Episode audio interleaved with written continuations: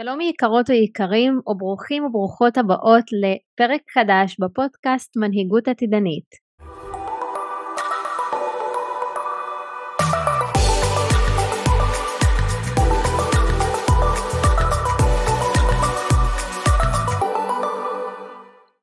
מקווה שאני פוגשת איתכן ואיתכם בטוב.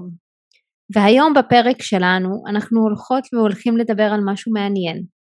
אבל רגע לפני, אם אתם חדשים כאן, מנהיגות עתידנית היא תוכנית שנועדה לעודד אתכם ואתכן לחקור את עולמכן הפנימי והחיצוני בסקרנות, לשבור תבניות ישנות וליצור חדשות שמתאימות אך ורק עבורכם, לאפשר לכם לשאוף ולחלום בגדול, להחיות את המנהיגות שקיימת בנשמה שלכם, ברוח שלכם, ולחיות את החיים יותר בזרימה, ויחד עם זאת עם אסטרטגיה תודעתית ומעשית אל עבר הגשמת החלומות שלכן ושלכם.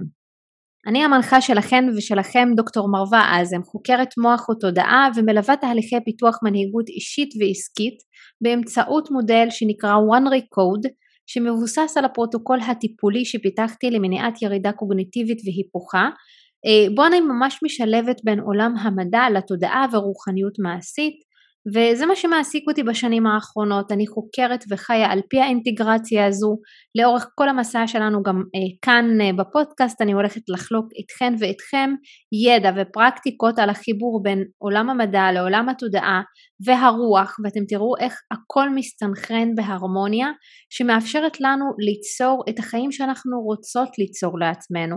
בצורה אה, מנהיגותית שמבוססת ממש הוויה וערכים בכדי להשפיע ולהשאיר את החותם שלנו בעולם.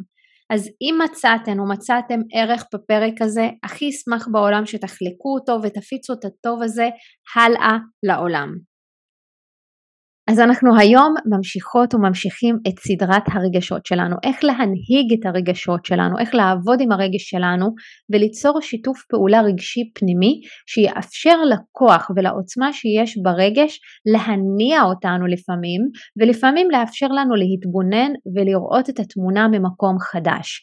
כבר אמרנו למה כל כך חשוב ונחוץ לנו בתור בני אדם לחיות עם הרגשות שלנו, לאפשר מקום לרגשות שלנו. כבר דיברנו על זה שאין רגשות שליליים ושלכל רגש יש מהות או משמעות חשובה ומה שנוצר כהשפעה של הרגש זה הדבר השלילי שקורה בחיים שלנו. הספקנו כבר בפרק הקודם לדבר על פחד, על כעס ועל לחץ ומה התפקיד של כל אחד ואחד מהם. והיום אנחנו הולכות והולכים לעסוק ברגשות אחרים. נתחיל ברגש הראשון שלא מעט אנשים נלחמים בו וזה העצב או משפחת העצבות ויש לא מעט פעמים שאומרים לנו או מטמיעים לנו את האמונה שעצבות היא דבר רע או שרוב הזמן השמחה צריכה לנצח, כי כביכול שמחה זה ההפך מעצבות, ואם אנחנו נהיה שמחים זה הדבר שיקדם אותנו. כלומר, אם אני עצובה, זה אומר שיש משהו לא בסדר בי, זה אומר שאני פגומה, ואז נוצרה ממש אה, חוויה של אשמה, כי להרגיש עצבות זה דבר רע, לבכות זה משהו לא מקובל, זה משהו לא בסדר. וכן עצבות היא רגש לא נעים במיוחד. במיוח...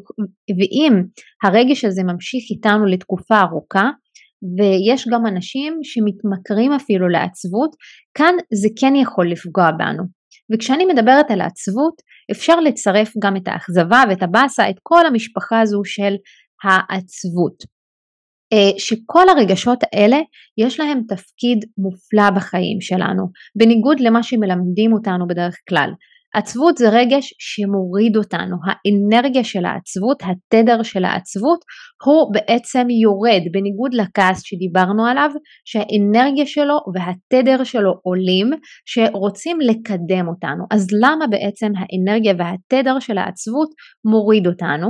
הסיבה היא שעצבות באה לומר לנו שהחיים שאנחנו חיות כרגע בעצם לא הולכים עם הציפיות שלנו מהחיים. החיים שלנו כרגע או תפיסת העולם שלך או שלך אה, או משהו בתוך התפיסה הזו יש בו פער מאוד גדול בין מה שאתה חווה בחיים, בין מה שאת חווה, בין הרצון שלך לבין מה שקורה בפועל, איך שהחיים שלך מתרחשים. והעצבות זה הרגש שעוזר לנו, לי ולך ולך להבין שיש פער כזה וצריך לעבוד על הפער הזה ולצמצם אותו. ובואו רגע נחשוב ביחד. אם אני או את שמחות כל הזמן, אז אנחנו בעצם נחשוב כל הזמן שהכל בסדר, שכל מה שקורה בחיים שלנו, מתרחש בחיים שלנו, מעולה ומצוין ואין מה לשנות. האם באמת אין מה לשנות? כבר דיברנו על זה בפרק הראשון שהשינוי זה הדבר הקבוע שיש בחיים שלנו ולהפך אנחנו רוצות להשתנות ולשנות בחיים שלנו. ועצבות דווקא מאפשרת לנו להתכנס פנימה. להתכנס פנימה ולחשב מסלול מחדש. כי עצבות מאפשרת לנו פניות לחשוב. כבר אמרנו האנרגיה של העצבות היא יורדת. כי כשהאנרגיה שלי יורדת אז היא מאפשרת לי חשיבה יותר מאשר פעולה. וכן, אנחנו רוצות לפעול ואנחנו רוצות לחשוב, זה משהו שהוא הולך ביחד, וזה מה שהעצבות מאפשרת. הרגש של העצבות מאפשר לנו להתחיל לחקור ולבחון האם אנחנו אה, נמצאות בדיוק במקום שאנחנו רוצות להיות בו, האם החיים שלנו, ההחלטות שלנו או תפיסת העולם שלנו באמת זה משהו שאנחנו רוצות או שאנחנו בכלל צריכות לחשב מסלול מחדש. או האם אנחנו לא צריכות לחשוב על תפיסת העולם שלנו מחדש ולשנות אותה. כי בואו נודה, רוב הזמן האופן שבו אנחנו רואות או רואים את הדברים, הציפיות שיש לנו מעצמנו ומאחרים, היא לא בהכרח הכי אפקטיבית לחיים שאנחנו מנהלות וגם לעסק שלנו. ואני רוצה לתת דוגמה אה, שאני פוגשת לא מעט פעמים עם נשים קרייריסטיות ונשות עסקים, זה הציפייה שהכל חייב להצליח על הפעם הראשונה. ואני חייבת להגיד שגם אני פעם חייתי ככה. אם זה לא מצליח, אז זה מוביל לאכזבה ותסכול ועצבות. הרי אנחנו יודעות שזאת לא ציפייה ריאלית. ומרצון לא להיכשל, או לפעמים אפילו זה פחד להצליח, כשזה קורה הרוח שלנו נופלת והעצבות משתלטת. כבר הזכרתי את זה שתמיד יש איזה רגש אחד שמנסה להשתלט על כל הרגשות האחרים. וכאן כשהעצבות משתלטת מתחילה איזושהי מלחמה ורצון לא להרגיש את העצבות הזו. ואני רוצה שתבינו, עצבות זה חלק מהמנגנון הבסיסי שלנו, של הנפש, של הנפש והגוף שלנו, שמזמינה אותנו רגע לחשוב האם הדרך שאנחנו מתהלכות בה נכונה, או שעליי לבחון את הצעדים שלי בצורה אחרת? האם יש לי תבנית או תפיסה קיימת שאני צריכה לשנות? אם נקודת המבט שלי צריכה להשתנות על הדברים שקורים, ולכן העצירה הזו נחוצה כדי לחשב מסלול מחדש ולתכנן מחדש כדי ליצור פעולות חדשות בכלל, כי יכול להיות שהפעולות שעשינו עד עכשיו לא קידמו אותנו. אנחנו צריכות רגע להתכנס פנימה ולהבין שיש דרך אולי אחרת, שיש פעולות אחרות שיקדמו אותי. לכן עצבות זה משהו שהוא נחוץ. ועוד משהו שאני רוצה כן לדבר עליו, אה, שתראו את ההזדמנות להעמיק רגע בנפש שלכם, בחשיבה, כי ככל שאנחנו מעמיקות פנימה, אנחנו יכולות להפליג למחוזות חדשים. אנחנו יכולות לפרוס את הכנפיים שלנו ולהגיע לאן שאנחנו רוצות יותר בעסק ובחיים, במערכות יחסים שלנו בחיים. ויחד עם זאת, אנחנו לא חייבות וחייבים עצבות כדי להגיע לעומקים. גם בשמחה ובכיף אפשר לדעת לחשב מסלול מחדש ולהפיק המון מהחשיבה שלנו פשוט מה שקורה זה שאנשים לא יודעים מתי לעשות את זה ואין ברירה לגוף שלנו או למנגנון הטבעי שלנו אלא אה, להפעיל את המנגנון האוטומטי הזה במוח. כי אם לצורך הדוגמה אני לוקחת באופן יומיומי עשר דקות כדי להעמיק במה שקורה בחיים שלי באופן יזום ואני מסתכלת על כל מה שקורה בחיים שלי, על הפעולות שלי, אני רואה מה מקדם אותי, מה לא מקדם אותי, בעצם אני יכולה להיות אה, בחוויה של שמחה ושל כיף ושל fun, ואני באופן יזום כבר עושה את העבודה שהמוח שלי היה אמור לעשות באופן אוטומטי. כי ברגע שהמנגנון האוטומטי הזה עובד, מה שהמוח עושה אומר רגע רגע רגע, את לא לקחת לעצמך זמן להעמיק במחשבות, בתפיסות, במה שקורה בחיים שלך, אז את צריכה לעשות איזשהו שינוי בתפיסת המציאות ואיך שהמציאות בפועל אה, מתנהלת כי יש איזה פער. ואם את לא שמה לב שזה קורה בחיים שלך, בכוחות עצמך, ואת לא עוזרת לעצמך, אז המוח אומר, אני אעזור לך. אני פשוט אתן לך את הרגש של העצבות, אני אתן לו להשתלט, וכשיש לך רגש כזה חזק, אז את או אתה לא תוכלו להתעלם ממנו.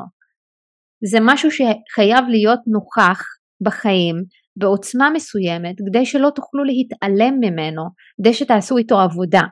אז את או אתה חייבים להתחיל לעבוד ואז להתחיל לשים לב אה, ולהרגיש איך האנרגיה יורדת, איך אין לנו ברירה אלא להתחיל לחשוב ולהתכנס פנימה. וזה כמובן לא הדרך היחידה לחשוב, זאת אומרת שאם עכשיו את מאזינה לפודקאסט ואת תתהלכי בעולם שכדי לחשב מסלול מחדש את צריכה לחז... לחוות עצבות, אז לא. עצרי רגע, זה לא מה שאני מתכוונת אליו. אני, חשוב לי רק שתביני שזה מגיע באוטומט שלנו וזה מסר מהלא מודע שלך. לעצור ולהתבונן על תפיסת המציאות שלך ועל מה שקורה בפועל בחיים ולהבין את הפער שקיים. האם הפער הוא תפיסתי או זה פער בקבלת ההחלטות והבחירות שלך או בבחירות שכבר עשית בעבר להיום או שההחלטות שאת רוצה לעשות עבור העתיד שלך. לכן כשאת מרגישה עצבות או אתה מרגיש עצבות תתחילו להשלים קודם כל עם הרגש הזה ותאפשרו לזה להיות ולנתב את זה למקומות נכונים יותר. תהפכו את הרגש הזה להיות שותף פלי מלחמה תמידית. אני יכולה לומר, ונתתי את הדוגמה הזו קודם, קחו עשר דקות ביום להתבונן רגע על החיים שלכם, על העסק שלכם, ותתחילו באופן יזום לראות מה אפשר אה, לשנות, איזה תפיסת עולם יש. האם לפעמים הפעולה הזו לא שירתה אותי, אני צריכה רגע לחשוב על משהו אחר? האם במחשבה העמוקה שלי פנימה יש איזשהו פחד מכישלון או שיש לי ציפייה, אני רוצה להתבונן על זה, לראות את זה, לחוות את זה ובהמשך גם לדעת לעבוד עם זה ולשחרר את זה ולהתקדם הלאה. ומהעצבות אנחנו נעבור לרגש הבא וזה הרגש של הריקנות. אז מה זה אומר ריקנות? ריקנות זה החוויה הזו שאנשים יגדירו אותה כחסך. שדומה לאיזשהו חור בלב לא מוסבר, שזה שונה ממועקה שאני עוד אדבר עליה, אה, אבל איך אנחנו באמת מרגישים ריק? הרי זה אמור להיות ריק. אני אתן אה, דוגמה פשוטה, זה כמו לשתות תה לאורך כל החיים עם סוכר, ואז להחליט שאני לא מוסיפה סוכר יותר. אז אני ארגיש שאין טעם בתה, כאילו חסר לי משהו שאני מצפה שיהיה קיים בתוך התה. וזה בדיוק מה שקורה גם עם הריקנות. יש לנו איזושהי ציפייה שמשהו אחד יהיה קיים בחיים שלנו אבל הוא חסר. אז כשאנחנו חוות או חווים ריקנות זה מגיע מתוך תחושה של חסר. חסר לי משהו בחיים. לרוב החוסר הזה יהיה תחושת חוסר משמעות ומהות. ותחושת משמעות אנחנו לרוב מקבלים או מתוך נתינה אה, שבה אנחנו מרגישים משמעותיים או מתוך איזושהי משימה שאנחנו לוקחות או לוקחים על עצמנו ואנחנו הולכים אחרי המשימה הזו. ועל זה דיבר דוק, דוקטור פרנקל שיש לו את הספר אדם מחפש משמעות אה, ובספר הזה הוא בעצם חקר ותיאר ניצולי שואה ששרדו את התופת אה, ליותר משנה או שנתיים ואי אפשר לדעת מתי זה מסתיים, מתי כל הסיוט הזה מסתיים ומה שפרנקל גילה בצורה מאוד מעניינת אגב, שמה שעזר לאנשים לעבור את המשמעות הזו ואת הסיבה לחיות, השאלה למה אני חי, ולא, זה לא חייב להיות משהו גרנדיוזי. כשאנחנו מדברים על ייעוד, ייעוד מורכב מכמה חלקים ומכמה אה, אספקטים, ולכן זה לא חייב להיות משהו מאוד גדול, פרנקל פשוט רצה לשרוד את השואה בעצמו כדי למצוא את אשתו ולומר לה שהוא אוהב אותה. תראו כמה הרצון שלו או המהות הזו של לפגוש את אשתו ולומר לה שהוא אוהב אותה, החזיקו אותו, אפשרו לו לחקור, אפשרו לו לשרוד את התופת הזו ולעבור אותה. וזה לא משהו שהוא מאוד גדול בעינינו היום, אבל עבורו זה היה משהו שהוא בעל משמעות וזאת משימה שנתנה לו את הכוח ואת העוצמה להמשיך לרצות לחיות. וכשאדם חווה ריקנות בעצם הלא מודע שלו אומר לו קבל נורת אזהרה את או אתה לא לוקחים לעצמכם או מספיק משימות אה, נכונות ומדויקות וחותרים למשהו גדול או שייכות למשהו שהוא יותר גדול מכם, משהו שמרגש אותך או אותך ומאפשר לך ומאפשר לך להרגיש משמעותיים. או האלמנט של הנתינה שאנשים לא נותנים אה, כמו שהם באמת רוצים לתת. כי באמת יש לנו צורך גדול בנתינה, כדי לחוות תחושת משמעות. וזה הרגע שאת או אתה יוצא מעצמך למען משהו אחר. והדוגמה הפשוטה שאני יכולה לתת כאן זה דוגמה של הורים שמביאים ילדים לחיים וכל החיים שלהם משתנים מקצה לקצה ועדיין זו תחושה של עושר אלאית כי יש בזה משמעות ומקום בו האדם יוצא מעצמו למען מישהו אחר. אז אם את או אתה חווים ריקנות, חלל כזה שקט וריק, זה אומר שחסר לנו או לך או לך משמעות וזה זמן לפעול למשהו גדול יותר. ואז הזמן אה, להעניק ולתת מעצמך, מעצמך, בין אם את אה, רוצה לתת ברמת התוכן בתור בעלת עסק, או בין אם זאת תרומה כלכלית, כל אחד יבחר עבור עצמו איך הוא יכול ורוצה להעניק לאחרים כדי שהוא ימלא גם את הריקנות הזו. לפעמים להתנדב זה משהו שמסב לנו הרבה מאוד משמעות ומהות בחיים שלנו. ואני יכולה לתת דוגמה שאני מדברת עליה לא מעט פעמים אה, כשאני מלמדת אה, מורים וכשאני מאמנת אנשים ומלווה אותם, שאני אישית, הסיבה שאני מלווה נשות עסקים ונשות קרייריסטיות ומאמנות ומטפלות ובהמשך הולך להיות בית ספר למנהיגות, כי החזון שלי זה לשנות את העולם וליצור השפעה משמעותית בעולם.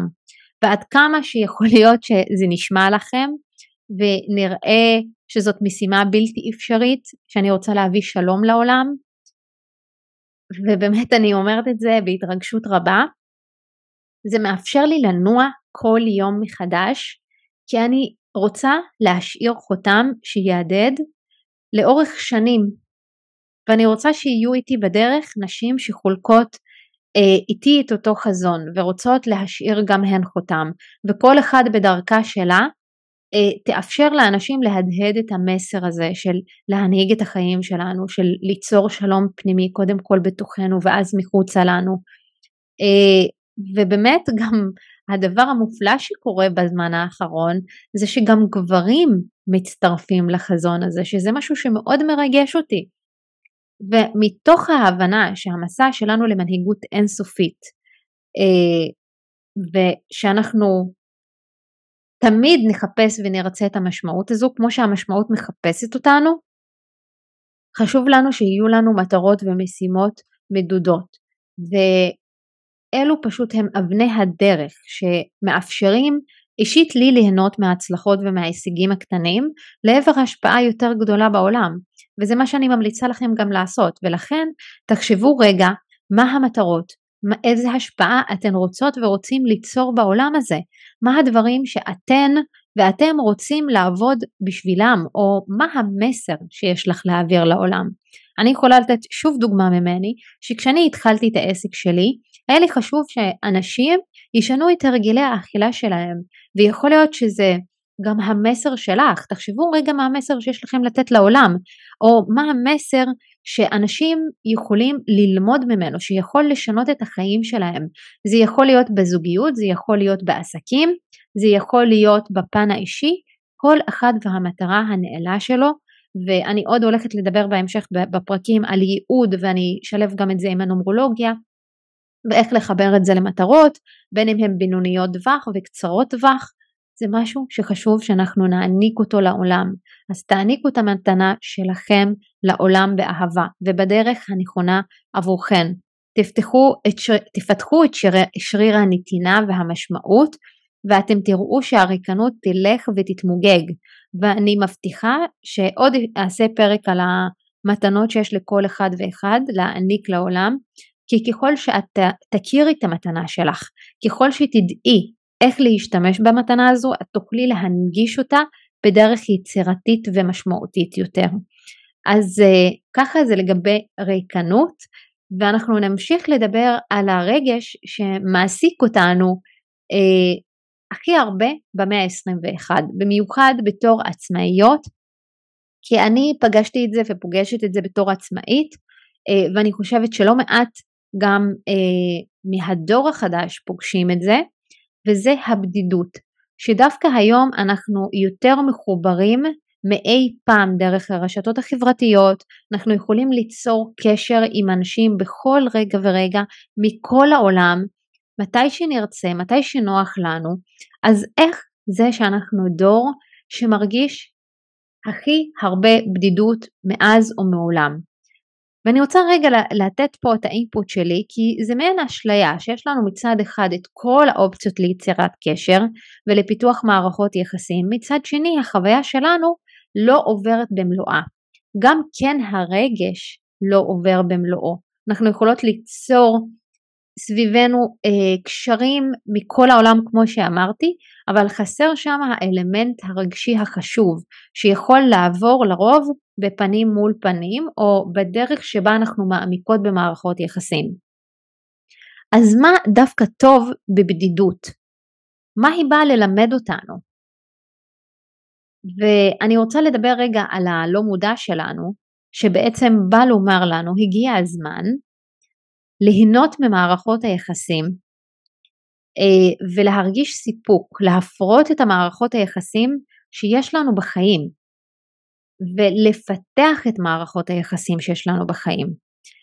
והבעיה שוב היא לא ברגש של הבדידות, אלא בפיתוח של המיומנות של ההנאה ממערכות יחסים, וללמוד לפתח את המעגלים החברתיים שלנו, ויכול להיות שכן, אתן יודעות להתחבר לאנשים ועדיין אתן מרגישות לבד. ולמה אנחנו מרגישות לבד ואת הבדידות הזו? כי אין שם עומק בתוך המערכת יחסים, כי זה הכל פלט כזה, ואין שם הנאה אמיתית. אז הבדידות בעצם באה להראות לנו איך ליהנות ממערכות יחסים, וחשוב לשים לב לאיכות מערכות היחסים שלנו.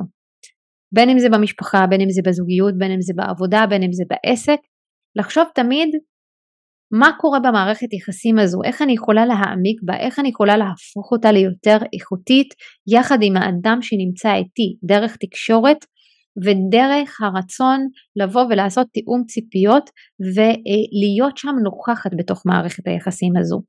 ולי יש כאן דוגמה אה, לאחת הלקוחות שלי, שעבדנו יחד על המקום הזה, אה, שהיא הרגישה ממש בודדה וגם אה, שהיא ממש מוקפת אנשים והיא הולכת ל mingling ול networking והכל בכל המפגשים החברתיים היא לא הצליחה לפתח אינטראקציה במידה שמספקת אותה. מה שבעצם קורה זה שהחוויה יצרה אצלה קלט שמשדר מתת המודע שלה לכל הגוף שלה, אני בודדה, אני לא יודעת לייצר מערכות יחסים, אני כל הזמן מתבוננת, מסתכלת מהצד ואני לא יכולה להיות חלק. והאנשים אה, שהיא פוגשת, היא מקשיבה להם, היא נותנת להם, היא זה, אבל היא לא מביאה את עצמה. ולכן התחלנו לעבוד על איך לפתח תקשורת מקדמת ומקרבת, איך לפתח את השריר הזה כדי שהיא תהיה נוכחת בתוך החוויה, איך היא יכולה לדבר את האמת שלה בצורה שמכבדת, איך להעמיק במערכות יחסים האלה ולהפוך אותם ליותר איכותיות. ולרוב כדי, אה, ש... ולרוב הטעות שאנחנו עושות ועושים כדי שלא נחווה בדידות או לפגוש אותה, אנחנו בורחות ובורחים לטלוויזיה, לסרטים, למוזיקה, לכל דבר אחר שישכיח מאיתנו את הרגש, לרשתות החברתיות, והיום יש מלא דברים, יש עושר אינסופי של אה, הסחות דעת שאנחנו יכולות לברוח אליהם מהרגשות שלנו, ובמיוחד מהבדידות. אבל תזכרו שאם את שוכחת את הרגש שלך, את לא פותרת את הבעיה. רק לא מרגישים את הרגש כמו שתיארנו בפרק הקודם, שזה כמו שהנורה באוטו דולקת, אם נכבה אותה, זה לא יפתור את הבעיה, עדיין אין דלק ברכב. וזה כל מה שאנשים אה, פותרים כשהם הולכים לטלוויזיה או לרשתות החברתיות, שאתן בטח מכירות את זה, שאתן גוללות שעות על גבי שעות בתוך האינסטגרם ואתן לא מבינות למה בזבזתן כל כך הרבה זמן שם. זה המקום של לברוח קודם כל מהבדידות ומהרגש. ולכל הסחות הדעת הטכנולוגיות שבאמת מספקות לנו הרבה מאוד כאלה אה, ונותנות לנו הרגשה טובה בטווח הקצר, אבל לא פותרות לנו את הבעיה האמיתית. אנחנו לא נכנסות לשורש, אנחנו לא מבינות מה קורה שם, אנחנו לא באמת עובדות על מערכות היחסים שלנו, לא מפתחות אותם, לא מפתחות את המיומנות שלנו לתקשר, להביא את עצמנו, להיות נוכחות במערכות יחסים, ולהפוך את המערכות יחסים ואת המעגלים הקיימים כבר לאיכותיים יותר, ואז להרחיב אותם. לכן הבדידות מזמינה אותנו לבחון ולחקור את מערכות היחסים שלנו. עד שאת או אתה נהנים במערכות היחסים הקיימות שלכם, אז אתם יכולים להבין כמה אנשים מקיפים אתכם ואוהבים אתכם ונמצאים שם בשבילכם. ואם משהו שעובר עלייך או עליך, יש לכם מערכות יחסים בריאות שאתם יכולים לשתף, שיש מישהו מהצד השני שיכול להקשיב, שאתן יכולות להקשיב, יש איזו הדדיות, ואתה באמת ההקשבה הזו והנכונות הנכונות והנוכחות הזו באהבה ללא שיפוט קיימת בתוך המערכת יחסים, בין אם זה בזוגיות שוב, או מערכות יחסים, או לקוחות, או ברשתות החברתיות בקהילות שלנו, זה משהו שאנחנו רוצות לשים עליו את האצבע ולהודות בו, ולראות אותו, ולאפשר אותו. במיוחד בתור נשים עצמאיות, המרחב הזה של אנשים שנמצאים איתנו באותו state of mind, באותה סביבה, ואנחנו קובעות uh, חוויות דומות בחיים ובעסק, אנחנו זקוקות למרחב הזה. במיוחד כשיש לנו חלום ואנחנו רוצות שיקשיבו לנו, כי אם אין לנו אדם אחד או יותר כאלה, זה אומר שאנחנו נחווה תמיד בדידות. וזה הזמן לעבוד ולהתקרב לאנשים, להפיק יותר, ליהנות ממערכות יחסים שקיימות בחיים שלכם, ולבדוק האם האנשים שנמצאים סביבכם באמת זה אנשים המתאימים למקום שאתן נמצאות בו ולתקופה שאתן נמצאות בה. כי לפעמים אנחנו לא יודעות לעשות את זה, ולרוב אם אנחנו נתבונן רגע באנשים שנמצאים בחיים שלנו, רוב האנשים לא יהיו אנשים שנמצאים ב state of mind כמו שלנו. ואז זה יוצר פער. מצד אחד אני מכירה כל כך הרבה אנשים, מצד שני רוב האנשים שאני מכירה לא ממש חולקים איתי את אותן חוויות, ומעבר לכך, הם לא יכולים להבין אותי עד הסוף, ואני לא באמת נהנית מהחברה שלהם, אז צריך לעשות רגע בדק בית. מי נמצא סביבכן, האם זה אדם שמתאים לאיפה שאתן נמצאות, ואם לא, אה, איזה מערכת יחסים אתן רוצות שתהיה שם, האם באמת להעמיק או לשחרר, צריך לחשוב על זה. אה, לכן גם זאת ההזדמנות להתחבר לאנשים אה, באותו state of mind שישמחו גם לתמוך בכן, שאתן תשמחו לתמוך בהן בחזרה אה, ולהביא את האיכות שלך או שלך ושהם יביאו את האיכויות שלהם וזה יהפוך להיות מין סביבה מפרה ומקדמת ותומכת. אז זה מה שהבדידות באה ללמד אותנו וזה מה שהיא מבקשת מאיתנו ביום יום ובעסק ובכל מערכת יחסים שנמצאת בחיים שלנו.